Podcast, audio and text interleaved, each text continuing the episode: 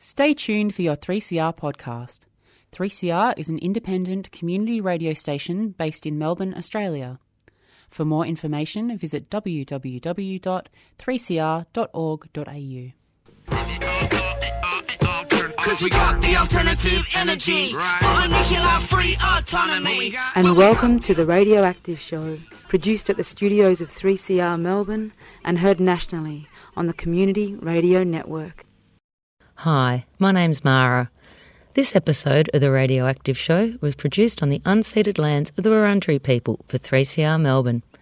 On today's show, we hear from two of the speakers at the Nuclear No Climate Solution Forum, coordinated by the Friends of the Earth's Nuclear Free Collective in conjunction with Blockade IMARC in October 2021. The event aimed to counter the nuclear propaganda campaign by explaining the real effects of the whole nuclear chain on our First Nations people, uranium mine workers and future generations. On today's show, we hear from Arrabunna elder Uncle Kevin Buzzacott and anti-nuclear and climate activist and former Senator Scott Ludlam. Yeah, it's good to be on this show. I haven't been resting too good lately, but anyhow, yeah, it's been a big journey. It's been a hard journey, and it's still very hard. The developers were told when they WMC first went to Roxbury and the Lake Eyre Basin, started doing explorations and all that sort of stuff, and me and a couple of the brothers and some of the young ones, and a couple of other old people, we went out and chased their mob off because they were going into sacred grounds, sacred area, and that's how it's been ever since. And every time we try to stop them, we're always met by the cops, the police force, the government, and everybody fully support this horrible works. And it's still the same today. We are up against this hard mob that we can't get through to. And sometimes I call them bad people, the bad people, because they don't know what they're destroying. And it's only us that knows our sacred sites from that area, and there's been so many of it destroyed with their roadworks and their explorations and all that sort of stuff. We've lost so many people from it, and as I said, to get to where their program goes, their development goes, it's on sacred site. It destroys sacred sites, does a lot of damage, because the old place it's like the home of the dreamtime, so to speak. We've got places everywhere. I've been in and out of court with trying to get through to the mob about what they were doing to us and our land. I think I might be one of the lucky ones. Maybe I'm not the lucky ones. They're still around to tell the story. There is a lot of our mob, young and old, have already passed on because the amount of pressure that's being put on them. It's nothing worse than coming across a sacred site that's been destroyed. It's sort of rips you all angles. I think these people don't understand that it's all about the greed. It's all about how much they're going to make out of it. Even the shareholders who's invested in BHP, they don't know. They're just throwing the money, investing in it, and they don't even know what they're destroying. They're destroying the land, they're destroying us, they're polluting the beautiful environment, and Well, I keep saying that the money can't save you. The pollutions can't save you, but what you destroy can save you if you really want to be saved, if you want to live peacefully. So we've lived like this. The old people lived like this for 40,000 years plus, and we never had any money, never had 1 cent. We never had to dig the land up. We couldn't dig the land up because we loved the land. And also we knew what would happen. If you did dig up your land, you knew the outcome of it. So that's why we never even touched it. We couldn't even make a brick. We couldn't even make a brick to build a house or a double story. We just lived under the old camps, the old ways. And mind you, because we knew how to do it, you got to have it up there to be able to live and on that old country. The lake air itself, with all its waterways and rivers and mountain springs, there a lot of that's gone. They don't flow like they used to. They used to flow like big fountains, high as the house. And they had no machinery to do that, pumps and that to pump it up. It just comes out of the ground by itself. And that's the way it's designed. And not only just the people, but the wildlife. They got pounded just as much as we did. And the hard part, and it's still the same these days, the hard part is getting that message through to those people. I guess the background, the guts of it is the curriculum that these people in their school, this is what they learn at their school. They've been to a different school education curriculum than I've been. People like me, we know the land, we love the land, and that's it. We've had old people, grandmothers and fathers, all mob, educate us from when we were born, more or less. So we knew not to do those horrible things. And then, of course, what then comes along native title, it's another government arm of the government, I guess. It gets people and they dangle the carrot, which is the money, and some of our people being, they're poor in that sense as far as the rich today world goes. So they signed the deal, signed the name on it, and they do the deal. They get a couple of carrots for it, and then I'm going to argue. Then they've divided us. I've got to argue, not only me, but we've got to argue with our own mob, our own family, not to do any deals with the government. And it's pretty full on.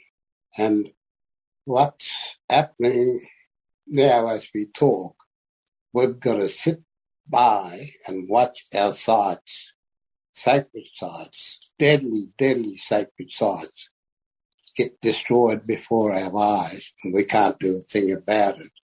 Otherwise, they'll lock us up and we'll die in jail or whatever it is. And they, at the moment, have got all these, the cops, the army, the navy, and all sorts of things. They have made money so important that to travel from A to B, whereas one time, like I said, we didn't have it. We bartered with people. We could walk all over this country, the brothers and sisters next door, down the road, and they put up all these obstacles like borders and whatnot.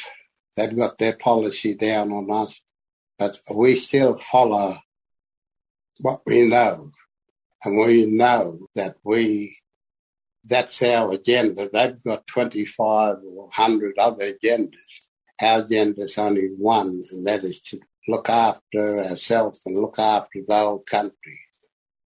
Looking after the old country is first. You've got to put that country first before you, because we need that, not only that it got us here from 40,000 years plus, but we need that for the next little ones, for our little ones. And we need our sacred sites and all our beautiful place out there so that we can educate the little ones about all the bush tuckers, bush medicine and all that sort of stuff that will fix you up. It's been proven over 40,000 years. It's hard to explain to other people, and sometimes a bit of frustration comes in, and then there's a lot of anger out there. There's a lot of work out there to be done for all the people. So we ain't got the resource. We're not equipped to be able to deliver all the stuff we're talking about. We can open up doorways, we can open up gateways, we can open up everything if we have the chance. Some people don't want to do that. Some people say, let them go, don't worry about them. What goes around comes around or whatever. Now, we got the recipe for this land. We know how this works. They can't do it. It's not their thing. The government can't do it. They're on a mission that's impossible. They're not going to be able to deliver it because they'll always hit a stumbling blocks. We know the land. We've got to love the land. We need to sit down and have a big corporate plan of some kind so we can sit down and say, what do you want, war or peace? You're going to make peace with us? What are you going to do with your kids? Our kids are going to hate us, parents, us nanas and papas and whatever we are, because we're going to leave them in a big mess, toxic. They'll have all the disease, they'll have everything. The airway, the skyway, the waterway, it's going to be just polluted the way these people are going. So we have to stop those people. I'm not talking about taking up arms and doing it that way. Talking is the best way. Sit down and yarning. Sit down and listen. One thing, because I'm getting a bit... what's the word? I'm not as fit as I used to be. And I haven't been back up the old country for a while. And I'm not equipped and resourced enough to get up there. I need runners. I need carers. I need camera people so I can go back up there and have a look at what more damage being done so I could... make stories about it so I can send it out to the world and hopefully get the message through to the developers and all us mining mob to stop doing what they're doing. You're listening to The Radioactive Show, broadcast nationally on the Community Radio Network. We just heard Uncle Kevin Buzzacott speaking at the Nuclear No Climate Solution Forum, coordinated by the Friends of the Earth Nuclear Free Collective in conjunction with Blockade IMARC. Next up, we'll hear what Scott Ludlam had to say at the forum. I was told years ago never be put on a speaking list after Uncle Kev because I'm a bit blown away. It's so beautiful to hear you speak. You give me hope and inspiration for so many people for such a long time that you've been in this. I'm one of these kind of fortunate white greenies. I got to choose anti-nuclear work, and Uncle didn't get to choose it because these bastards came to him and onto his country. So I think we have to...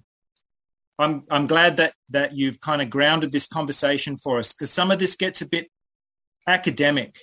We talk about kilowatt hours and parts per million and, millisieverts and how much radiation and how much space is this stuff taking up. It's not academic at all for the people on the front line who've been fighting this industry for decades and the industries that came before it for 231 years.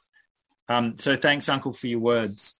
I'm speaking from Yuin country on the south coast of New South Wales on land that was never ceded.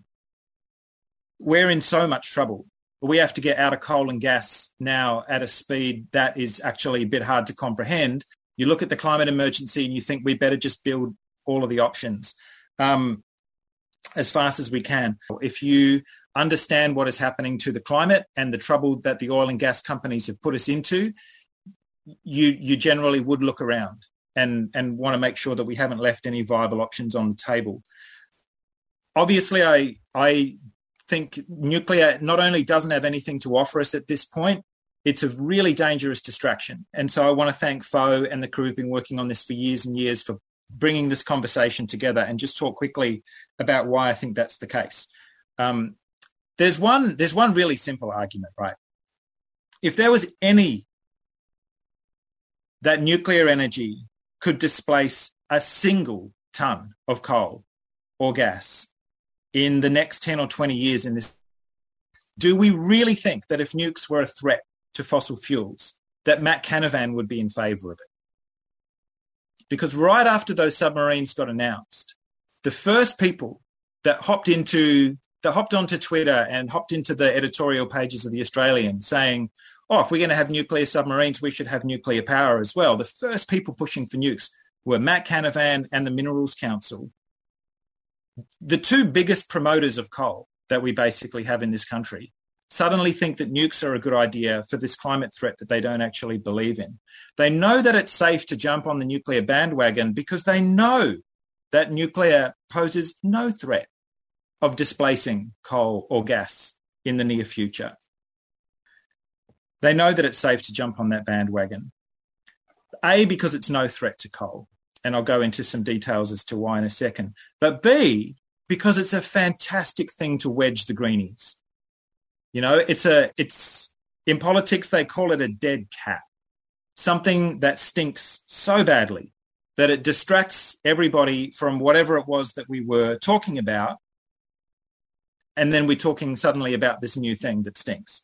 What we were talking about was state capture by enormous offshore mining corporations who have held climate policy hostage in this country since the 1990s.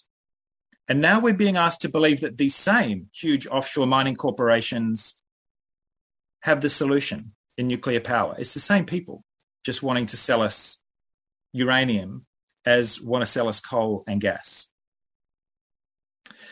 So if your antennae are a bit twitching, then it is safe to trust your instincts that maybe Canavan is as wrong about nuclear power as he is about literally everything else.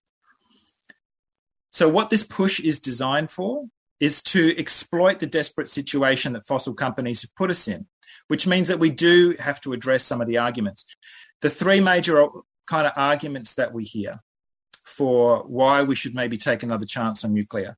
First one is it's proven, you could build nukes quick and it could displace huge amounts of coal and gas very fast, and so that's why we should go for it. The second one is, all right, actually it can't do that. Like, it's really obvious that it can't do that. But we have all these new generations of reactors that are just about to leap off the drawing board. They're small, they're modular, they're very fast to build. And so actually the old generation of nukes we can't trust, but these new ones that are just around the corner, we should build those. And the third line of argument that they sometimes put is that all these issues about radiation is a bit overblown, that, you know, Greenie crew have overstated it. Chernobyl was harmless.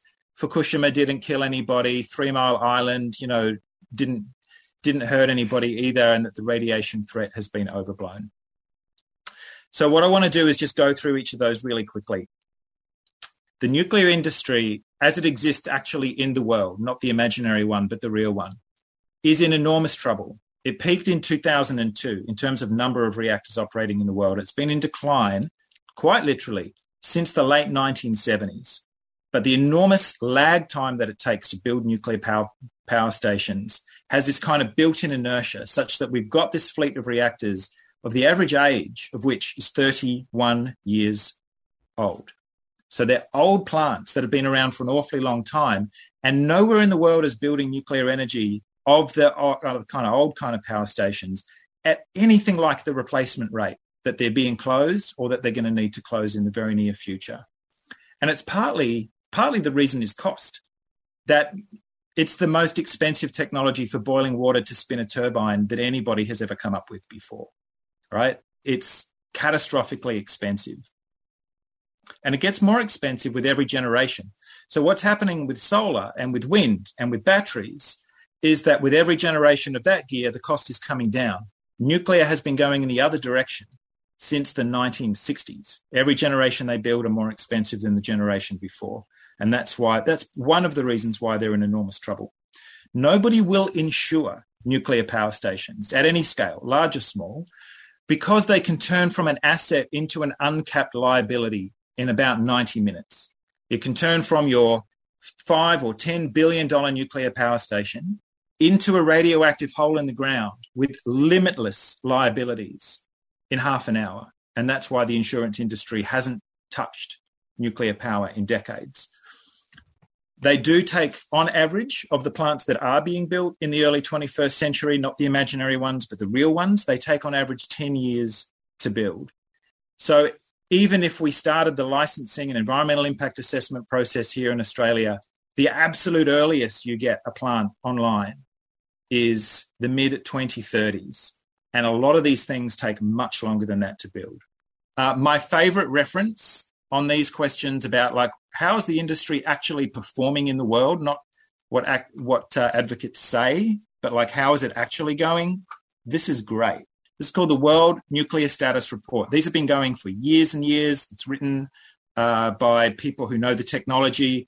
They're not really advocates in either direction. They're technologists, and all they do is every year they say, who's building them, who's closing them down, how are they going? And that really gives us a snapshot of how the industry is performing. And it's in enormous trouble, which is why they tend to change the subject away from generation 1, 2, or 3 reactors and talk about these new generation of reactors just around the corner.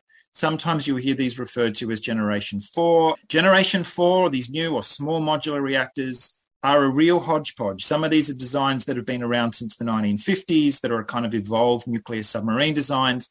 Some of them are proposed to burn thorium. Some of them are proposed to burn nuclear waste coming from older generations of reactors and convert that into less lethal kinds of material. And the main thing to know about this gear is that it doesn't exist, right? They can't get out of prototype stage. The reason that nuclear has had the limited success that it has is because of economies of scale, that they come in blocks of 1,000 megawatts, like the size of a really large coal-fired power station. As soon as you try and scale that down to this kind of small modular, shipping container size or, a small factory-sized small modular reactor, the costs balloon through the roof. Here's one that would be funny if it wasn't so serious. Bill Gates has been trying to get one of these plutonium-burning reactors off the ground for a long time. He's in enormous trouble. The other one that you'll hear about a fair bit is thorium, which also doesn't exist. And so what's happening is the nuclear industry and some of its advocates have pivoted from promoting the technology that actually exists in the world, which is in huge trouble and on the way out, to promoting these reactors that don't exist and saying they're safe, they're also cheap, they're also small, they're also fast. And you can say all these things if your reactor technology doesn't exist, right? It hasn't got out of prototype stage. The small modular reactors that have been built in the world have obviously been delivered late and are in enormous trouble. The third thing that they'll come back at us and say, and sometimes you'll see it expressed, is in bananas. Like, bananas have potassium in them, and bananas are also radioactive. And that nuclear is harmless, or it emits, a working nuclear power station emits less uranium fallout than a coal-fired power station. For a well-operating reactor, that's actually potentially true in some instances, which is not an argument for nuclear so much as an argument against living downwind of a coal-fired power station. The way that they managed to kind of fabricate these statistics about how harmless radiation from nuclear power stations is by erasing all of the other stages of the nuclear fuel chain, erasing the catastrophic damage that's done on Uncle Kevin's country from mining and the radioactive tailings that are left behind, erasing the reprocessing wastes or the spent fuel storage or the shipping impacts of moving this stuff around the landscape. So I've kind of got a fairly low tolerance, but I'm going to throw, as I've been doing, if you don't believe me, and that's entirely fair enough, believe the doctors who do this stuff for a living. Faux has published some fantastic stuff, but it's also aggregated a lot of really useful and valuable research on the health impacts of chronic levels of low-dose radiation, which the industry says is safe and which doctors say absolutely is not safe. So this dead cat needs to be disposed of safely so that we are not squabbling amongst ourselves about whether this dangerous failed technology has anything to offer apart from distraction. We need to be all on the same side, that clean energy is the way forward. But there's a caveat to that, is that I don't think renewable mega projects should get a free pass either. If you get out there with your Sun Cable project or with your kind of clean energy mega project on occupied land and the traditional owners say you can't put that here, or ecologists and our greenie folk say that's a terrible place for a wind farm, the greenie technology doesn't get a free pass either, right? Like we actually have to be very aware that every project has its impacts. And not kind of turn a blind eye to this sort of stuff just because it might be convenient to us. Thanks so much to the Friends of the Earth Nuclear Free Collective and the Blockade IMARC team for the great Nuclear No Climate Solution Forum held online in October 2021. The forum highlighted the risks, economic viability and realistic timelines for the so-called solutions that the nuclear industry proposes. Nuclear power is not the green solution to climate change it's presented to be.